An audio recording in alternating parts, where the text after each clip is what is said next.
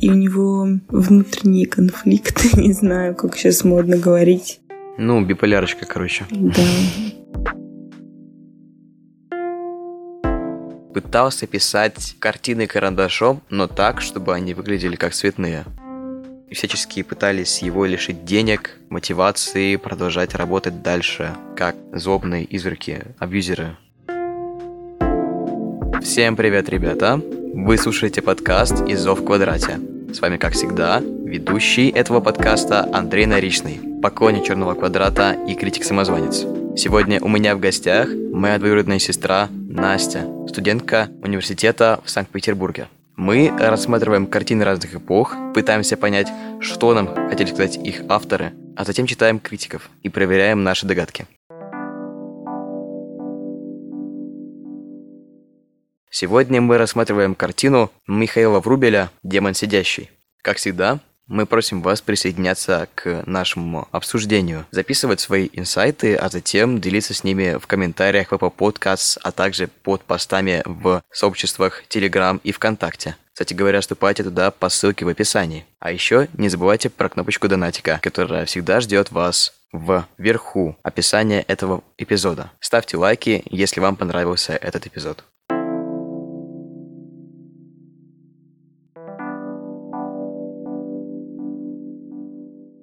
Перед тем, как начать, обычно я спрашиваю своих гостей, видели ли они до этого картину, которую мы собираемся сегодня обсуждать. Что насчет тебя? Ты видела Михаила Врубеля когда-нибудь? Я, конечно, с ним знакома, потому что он, в принципе, очень известный человек, известная личность, но насколько mm-hmm. я помню, с этой картиной я не знакома. Была до сегодняшнего дня. А вот откуда я знаю эту картину? Я слушаю подкаст «Зачем я это увидел?» от моего кумира Кирилла Головастикова и еще одного кумира Ильи Дороченкова от Арзамас. Одно время они обсуждали выставку, то есть индивидуальную выставку Михаила Врубеля, и там как раз-таки был «Демон сидящий», как одна из самых главных и самых известных картин Михаила Врубеля.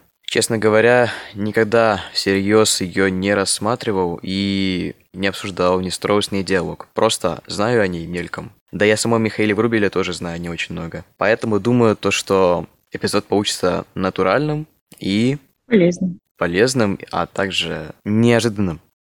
Можем перейти к краткой биографии нашего сегодняшнего художника. Давай.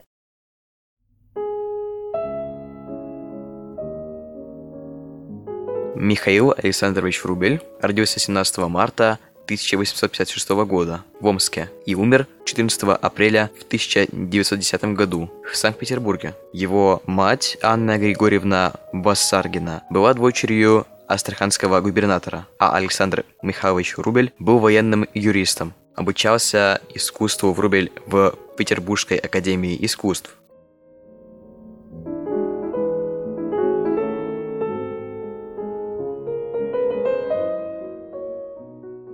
Принципе, на этом заканчивается наша короткая справка о том, каким был этот самый Михаил Врубель. Что еще могу добавить из своих познаний, которые я успел приобрести до этого выпуска, то, что Михаил Врубель закончил жизнь в психиатрической больнице. Ну, то есть сошел с ума. И что-то-то это может значить для его жизни.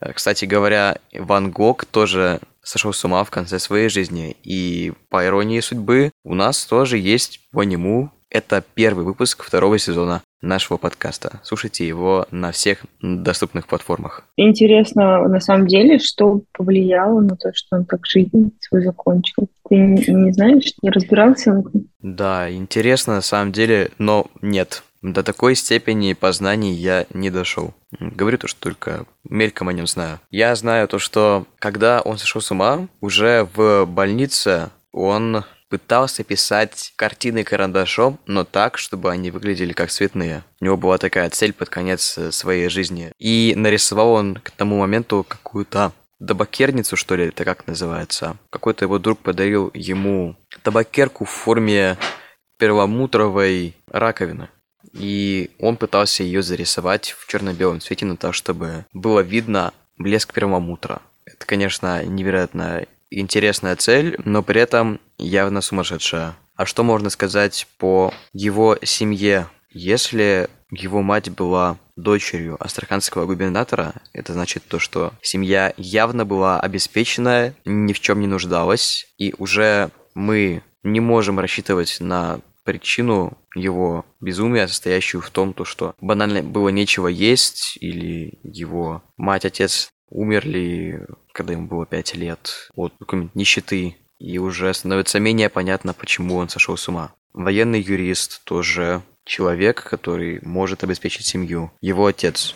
Получается, ни отец, ни мать по факту с искусством вообще не связаны. Да, точно. Дочерь астраханского губернатора, военный юрист, тут где искусство стоит. И почему тогда они его, интересно, отдали в Петербургскую академию искусств? Может быть, это опять-таки несбывшаяся мечта родителей, одного из родителей. Кто-то хотел стать художником или художницей, известным или известной. Но в итоге не получилось, не фартануло, и решили отдать на обучение сына, как это часто делалось в конце 19-го, в 20 веках. Может быть, у него уже с детства просто проглядывался какой-то талант. Или он сам сказал о том, что у него интерес к искусству. На самом деле это было бы, это было бы очень классно, прогрессивно для того времени когда сам себе выбираешь будущую профессию.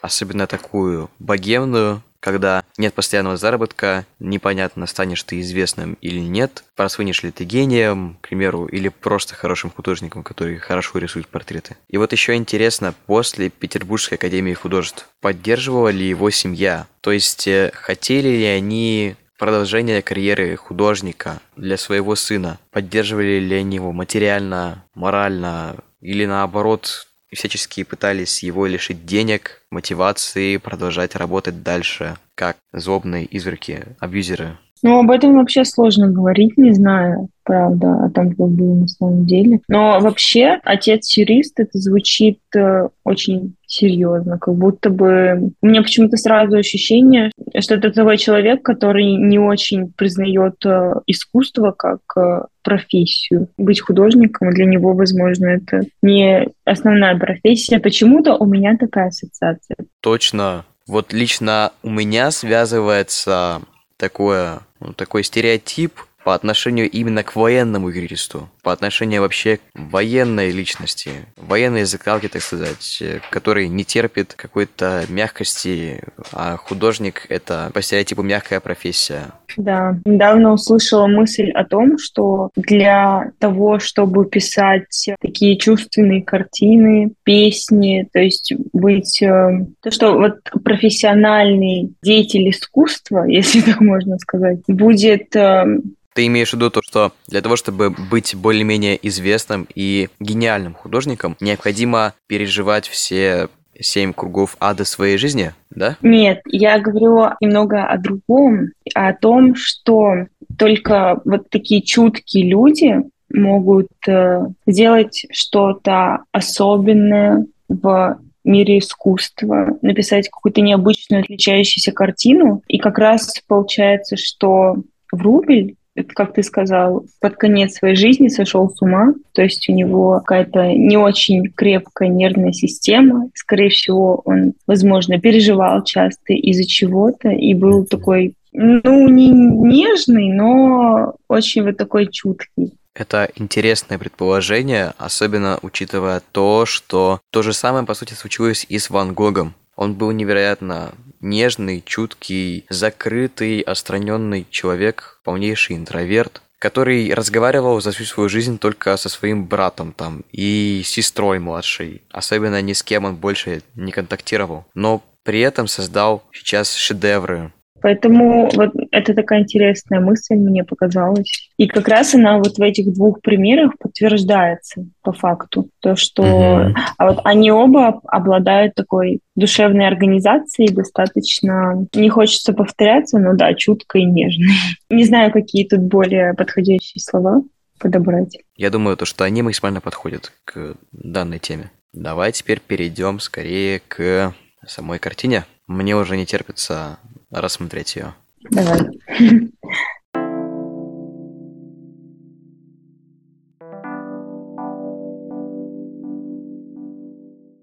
Что мы здесь видим? Видим сидящего пацана в синих штанах и с обнаженным торсом. Справа находятся абстрактные цветы или скалы, непонятно, что это. Слева находится пейзаж заката или рассвета. Тут и не поймешь на самом деле, что это такое поначалу. Глядит куда-то наш демон, судя по всему, хотя больше он напоминает мне человека, вдаль, не на нас совершенно. Взгляд его меланхоличен, что в целом и отображает вся остальная картина. Да, так э, и на самом деле сразу я бы и не подумал, что это демон. Для меня тоже в первую очередь образ именно какого-то мужчины сидящего, просто в достаточно интересно нарисованном стиле, mm каком-то темным, затемненным лицом. Только вот поэтому, возможно, я могу сделать вывод какой-то о том, что это действительно демон. И образ, который я вижу, он для меня не предстает каким-то злым или агрессивным, а наоборот вызывает даже какую-то небольшую жалость или что-то такое. Сочувствие. Сочувствие, как, да. по-моему. Возможно. Знаешь, такой очень романтический образ. Одинокий герой, где-то на границе этого мира, вне людей, смотрит разочарованно, меланхолично на весь этот мир и думает о, вероятно, смерти, о каких-то не очень позитивных вещах. Даже вот его поза очень закрытая, говорит о том, что вот как будто бы он сидит один и не хочет, чтобы вообще к нему кто-то подходил или еще что-то, как будто он закрывается вообще от внешнего мира. Точно, как будто бы он не хочет и не может, как будто бы он какой-то изгой из этого мира. Ну, в принципе, оно и объясняется тем, то, что он демон. Ну да. Вообще, давай посмотрим на задний фон картины. Угу. Что ты можешь о нем сказать? Потому что это тоже, мне кажется, важное значение имеет. Это отдельный разговор, особенно левая часть меня очень привлекает. Как я сказал, это либо цветы, либо скалы, а скалы и цветы к себе особенного отношения не имеют. Почему такое различие, несходство в моих взглядах? Потому что не поймешь на самом деле, что это такое. Только по какой-то цветовой гамме можно понять, что из этого цветы, а что из этого скалы, какие-то булыжник, камень. Да, понять сложно, правда. Но вот э, отчетливо я вижу только один цветок, наверное, внизу очень странная рисовка. Знаешь, как будто бы кубизм, как будто бы какую-то реалистичную картину, реалистичный объект формируют геометрические фигуры. Ну, я согласна, да, с тем, что это необычно, и жесткость к этой картине дает, то есть особо нет плавных линий, как будто бы, по крайней мере, вот э, в фоне. То есть э, в вот именно, по крайней мере, в фоне, по крайней мере, вот у цветов и у скал. Сам демон сидящий, он более-менее прорисован, даже в каком-то реалистичном стиле. Да, как лирический герой, такой нежный. Угу. А здесь сзади грубые четырехугольники, пятиугольники, полукруги, что-то странное и непонятное. По поводу левой части картины про закат или рассвет. Как ты думаешь, что это все-таки закат или рассвет, что бы больше подходило для этой картины? Лично я считаю, то, что это закат. Ну, представляешь, демон летел, летел, или что он там делал, бежал подальше от этого мира и сел отдохнуть на закате, посмотреть меланхолично вдаль, подумать, забиться в себе, покопаться в своих э, невротических Мысли. мыслях. Угу. Угу. Но, с другой стороны, это может быть еще и рассвет. Да, вот интересно, что картина, она как бы дает очень много возможностей подумать, задуматься. Вообще ее можно очень по-разному воспринять на самом деле. И да, вот как ты говоришь, что может быть это вообще и рассвет, по идее это. Может быть он сидел всю ночь и досидел до рассвета в одиночестве. Но это, я думаю, что загадкой для нас останется. Да, это очень трудно понять э, вместе с нашими небольшими ограниченными знаниями в искусстве и в творчестве самого Михаила Врубеля. И вообще очень интересная даже форма картины. Герой, он как бы обрезан, то есть его фигура не до конца очень вблизи. Этим, наверное, тоже Врубель хотел что-то показать. Наверное, он хотел показать э, как раз-таки отдаленность от этого всего мира, самого демона. То, что он одинокий герой, который даже в природе не может себя найти, который чужд всему. Да, и даже есть какое-то различие в типе, в стиле рисовки, фона и самого демона. Как будто бы он просто был пейзаж кубический, и он просто туда пририсован. Какой-то инородный элемент. Угу. Как будто бы демон не влазит даже в рамки.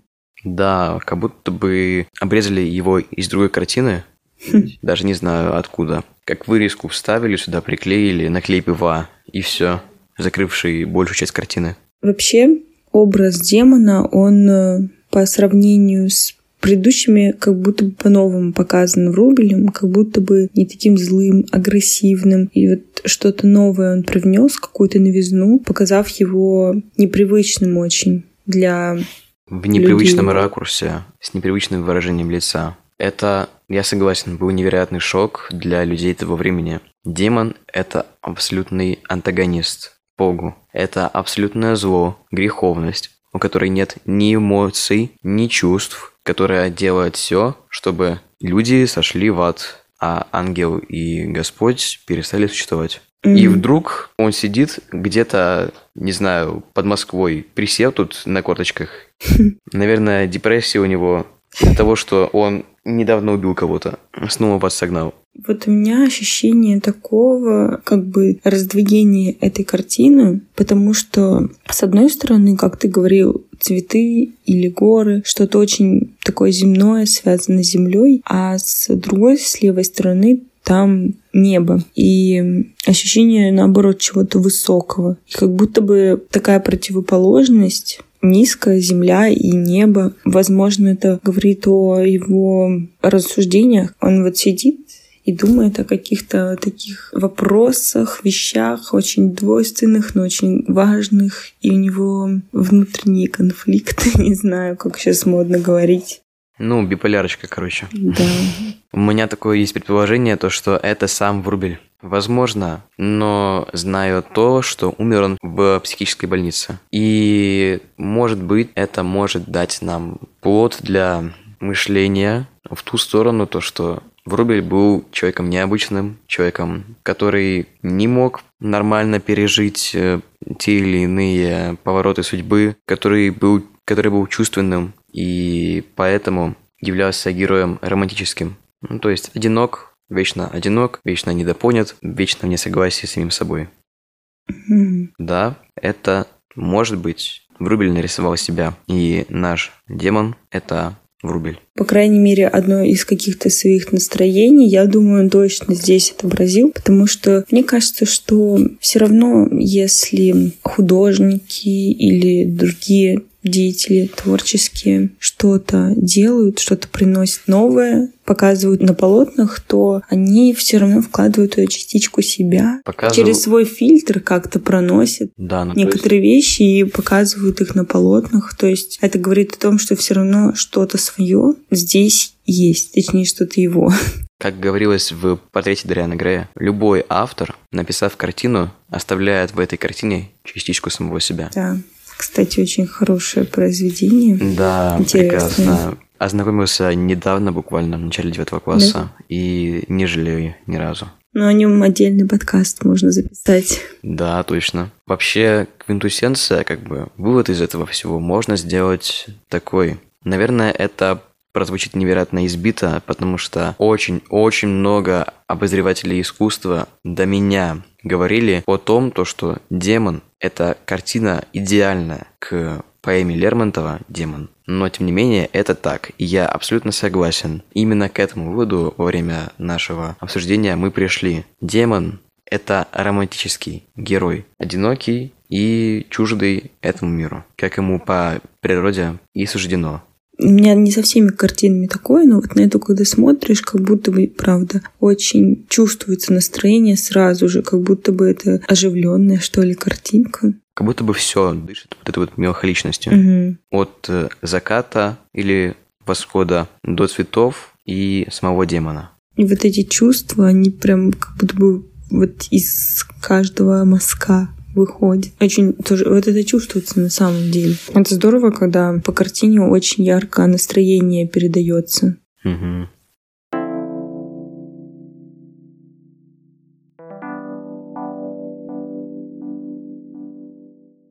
Ну а теперь давай приступим к материалам критиков, К сожалению, записываю я критиков уже отдельно от нашего гостя, так как мы не успели с ним просто по тайм-лимиту. И сейчас вы услышите мой монолог, скучно или нет, уже решать вам, дорогие слушатели. Автор статьи, которую мы сегодня взяли для того, чтобы проверить наши догадки, это Наталья Азаренко. Начиная с 1890 года, в творчестве Врубеля начинают появляться демоны. Примечательно, что к этим образом он впервые обращается в Киеве во время работы над росписью стен Кирилловской церкви. Возможно, этому способствовали душевные терзания, связанные с неразделенной влюбленностью в жену заказчика росписи Эмилию Прахову. Константин Коровин вспоминал, как он однажды заметил на груди Врубеля во время купания в водоеме жуткие шрамы, на что тот ответил, что таким образом пытался избавиться от мучений несчастной любви. «Я любил жену, она меня не любила. Даже любила, но многое мешало ее пониманию меня. Я страдал в невозможности объяснить ей это мешающее. Я страдал, но когда резал себя, страдания уменьшались. Ужасно. Мазохист. Никогда бы не подумал, то, что классик русской живописи мазохист. Чтобы забыться от неудач в делах сердечных, Врубель отправляется в Одессу, где приступает к осуществлению давнишнего замысла по написанию демона. Один из первых вариантов картины, поясное изображение демона на фоне гор, увидел отец художника Александр Михайлович, когда приехал навестить сына в Киев. Она вызвала у него отвращение. Демон этот показался мне злою, чувственную, отталкивающую, пожилой женщиной, писал он. Врубель-старший высказывал сомнения в том, что картина будет иметь успех у членов Академии художеств и простых ценителей живописи, и художник уничтожил картину. Он вновь возвращается к теме демонов во время работы над иллюстрацией к двухтомнику Лермонтова. Лермонтов. Надо же. Старый приятель, о котором мы упомянули во время нашего разговора. И оказывается то, что Врубель имел прямое отношение к Лермонтову и даже писал его демонов, выход которого был запланирован к юбилею писателя – 10 апреля 1891 года издание увидело свет и тут же начало собирать жесткие критические отзывы в прессе. Рисункам Врубеля вменялись грубость, уродливость, карикатурность и нелепость. Выполненные черной акварелью, на самом деле они показали виртуозность художника, его способность доходчиво изъясняться при помощи всего двух цветов. Надо же, как Врубелю достается от критики и от прессы. А в итоге все равно не сдался и продолжил писать демонов. Внешность демона на иллюстрациях поэме Лермонтова напоминает облик, который Врубель писал параллельно с ними на картине «Демон сидящий». Уже тогда, в 1890-1891 годах, он начал писать демона сидящего. Кстати говоря, было бы очень интересно узнать, когда она была написана. Но об этом я расскажу позже, после нашей статьи. Художник рассказывал о работе над ней в письме своей сестре Екатерине. «Я пишу демона, то есть не то чтобы монументального демона, которого я напишу еще со временем, а демоническое. Полуобнаженная, крылатая, молодая, уныло-задумчивая фигура сидит, обняв колено, на фоне заката и смотрит на цветущую поляну, с которой ей протягиваются ветви, гнущиеся под цветами». Врубль работал над сидящим демоном в Москве, в доме мецената Савы Мамонтова. Надо же. И Мамонтова тоже зацепил. Серов вспоминала, как тот прорабатывал задний план картины, раздобыл несколько фотостимков с горными пейзажами и раскладывал их в разные последовательности, чтобы представить себе идеальный фон для сумрачной фигуры. Врубель описывал своего героя так. Демон – дух не столько злобный, сколько страдающий и скорбный. При всем этом дух властный, величавый. Весь его облик наполнен силой. Мускулистое тело, крупные черты лица и волевой подбородок. Мощная шея контрастирует с огромными печальными глазами и по-женски чувственным ртом. Вся картина похожа на один огромный драгоценный камень, переливающийся тысячами граней. Такой эффект возникает благодаря особой технике, которую применял художник. Он наносил краску мастихином плоскими, широкими и короткими мазками. Сестра Врубеля вспоминала, что он увлекся красотой кристаллов еще во время обучения в гимназии, где выращивал их на занятиях по естествознанию. Где выращивал их на занятиях по естествознанию. Демоны не оставляли Врубеля в покое, и спустя годы он вновь и вновь будет возвращаться к этой теме. В 1899 году он пишет «Демона летящего». Картина не была окончена, но на ней просматривается похожий андрогенный облик, как на сидящей версии. А два года спустя он начинает работу над демоном поверженным. В 1902 году картина принимает участие в выставке художественного объединения «Мир искусства» в Санкт-Петербурге. Врубель был буквально одержим полотном. И каждое утро, пока было мало посетителей, он приходил переписывать его, стирая одни краски и накладывая другие, подправляя задний план и позу своего героя. Но более всего ему не давала покоя внешность последнего демона. Александр Бенуа писал о мучительных попытках художника справиться с приступом перфекционизма. Верится, что князь мира позировал ему. Есть что-то глубоко правдивое в этих ужасных и прекрасных, до слез волнующих картинах. Его демон остался верен своей натуре он, полюбивший Врубеля, все же и обманул его. Эти сеансы были сплошным издевательством и дразнением. Врубель видел то одну, то другую сторону своего божества, то сразу ту и другую. И в погоне за этим неуловимым он быстро стал продвигаться к пропасти, которая его толкала увлечение проклятым. То ли демон окончательно свел художника с ума, то ли лихорадочная работа над картиной была предвестником надвигающегося психического расстройства, но вскоре после этого Врубель попал в психиатрическую больницу и продолжал лечиться в разных заведениях до конца жизни. Это просто какой-то трэш. Одержим демоном попал в больницу. В принципе, почти ничего о демоне, сидящем здесь, нельзя рассказать. Нельзя вычленить из этого текста, но мы узнали увлекательную историю развития демонической болезни у Врубеля. И, в принципе, этот тест было тоже немаловажно прочитать, просто потому что необходимо узнать, откуда взялось такое желание нарисовать демона, да еще и в начале 20 века в Российской империи, где, ну, так-то не приветствуется писать такие демонические картины. Оказывается, то, что все это было намного проще и намного жизненнее чем могло показаться. Врубель начал писать демонов из-за безответной любви, из-за расстройства и стресса. Я думаю, то, что все же этого текста будет недостаточно для того, чтобы составить полный критический материал о демоне сидящем, и поэтому прочитаю еще одну статью, Итак, картина в самом деле была написана в 1890 году. Она была написана на холсте маслом, а ее размер 116,5 см на 213,8 см. На самом деле картина не очень-то и маленькая, но при этом и не сказать, что большая. Буквально повесить на стену, но если душа вытерпит такое сильное произведение, то да, можно повесить на стену. Это, конечно, не остров Кранжат. Дабы не томить, я решил взять совсем маленький материал, но по теме. Фоном для картины «Демон сидящий» служит накаленно-пурпурное низкое небо. А мне оно казалось наоборот спокойным, свободным, и я даже не нашел там облаков. Накаленно-пурпурное, низкое. Почему, интересно, низкое? Мне казалось, как будто бы на картине наоборот пространство уходит далеко, ввысь, во все стороны. За спиной демона расцветают неведомые кристаллические цветы различных темных оттенков. Вот, это как раз таки кристаллические цветы, цветы скалы. Это невозможно не заметить. Тяжелые мышцы, как у атлета, его обнаженного торса напряжены, а сцепленные пальцы рук выдают пронзительную тоску. Как раз таки про тоску, про меланхоличность мы и говорили, но ни разу не заметили то, что у него сцепленные пальцы, и то, что это может быть и вправду признаком большого сильного стресса. Грозно скинуты вверх черные линии бровей и горько опущенный вниз уголки рта на его смуглом лице. Сочетание мощи и бессилия молодого гиганта перекликается с мерцающей красотой окружающего его мертвого пейзажа, в котором есть только причудливые колючие скалы да каменные облака. А нам показалось то, что наоборот, демон является как бы противопоставлением всему тому, что изображено на картине за ним, то есть фону, пейзажу. И он не может перекликаться с ним, потому что это персонаж-изгой, персонаж-начивка, наклейка на картину. Здесь мы были, судя по всему, совсем неправы. Демон, погруженный в тоску по живому, полному цветения и тепла миру, от которого он отторгнут, не замечает, как вдалеке за его спиной разгорается золотая заря. Разгорается золотая заря. Восход – это или закат. По крайней мере, как считает автор этой статьи, к сожалению, имени я не нашел и не знаю. Золотая заря, то есть рассвет. Итак, на этом, я думаю, уже можно остановиться и врубать концовку нашего подкаста. Больше не буду задерживать слушателя.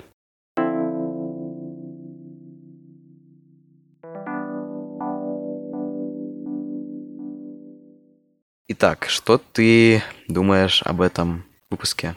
Вообще для меня это очень такой новый интересный опыт, в принципе, записи подкастов, да и анализа картин на самом деле. А, вот. Я думаю, что очень много можно интересных каких-то инсайтов извлечь после такой беседы лично я извлекла. Как минимум я прочитаю еще одно новое произведение. вот. И очень здорово смотреть, рассматривать с разных сторон картину. Каждый подмечает для себя что-то самое интересное. Мы делимся, можем сразу же поспорить или свое какое-то мнение противоположное высказать или наоборот согласиться. Мне очень понравилось, очень было полезно для меня. Как минимум несколько, возможно, каких-то интересных инсайтов я вынесла для себя. Мне тоже невероятно понравилось с тобой разговаривать. Выпуск получился интересным, сочным, полным обсуждений, споров, противоречий и шокирующих мыслей, высказанных в микрофон. Я бы тоже очень хотел прочитать э, поэму «Демон» и, скорее всего, займусь этим после этого выпуска.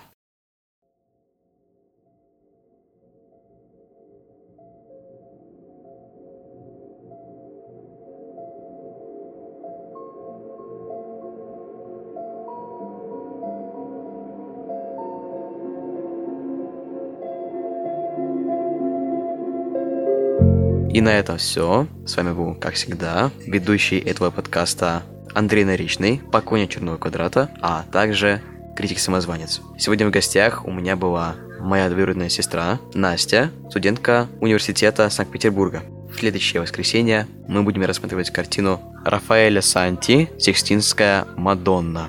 Ого. Вот, на такой шедевр пойдем в следующий раз. Удачи.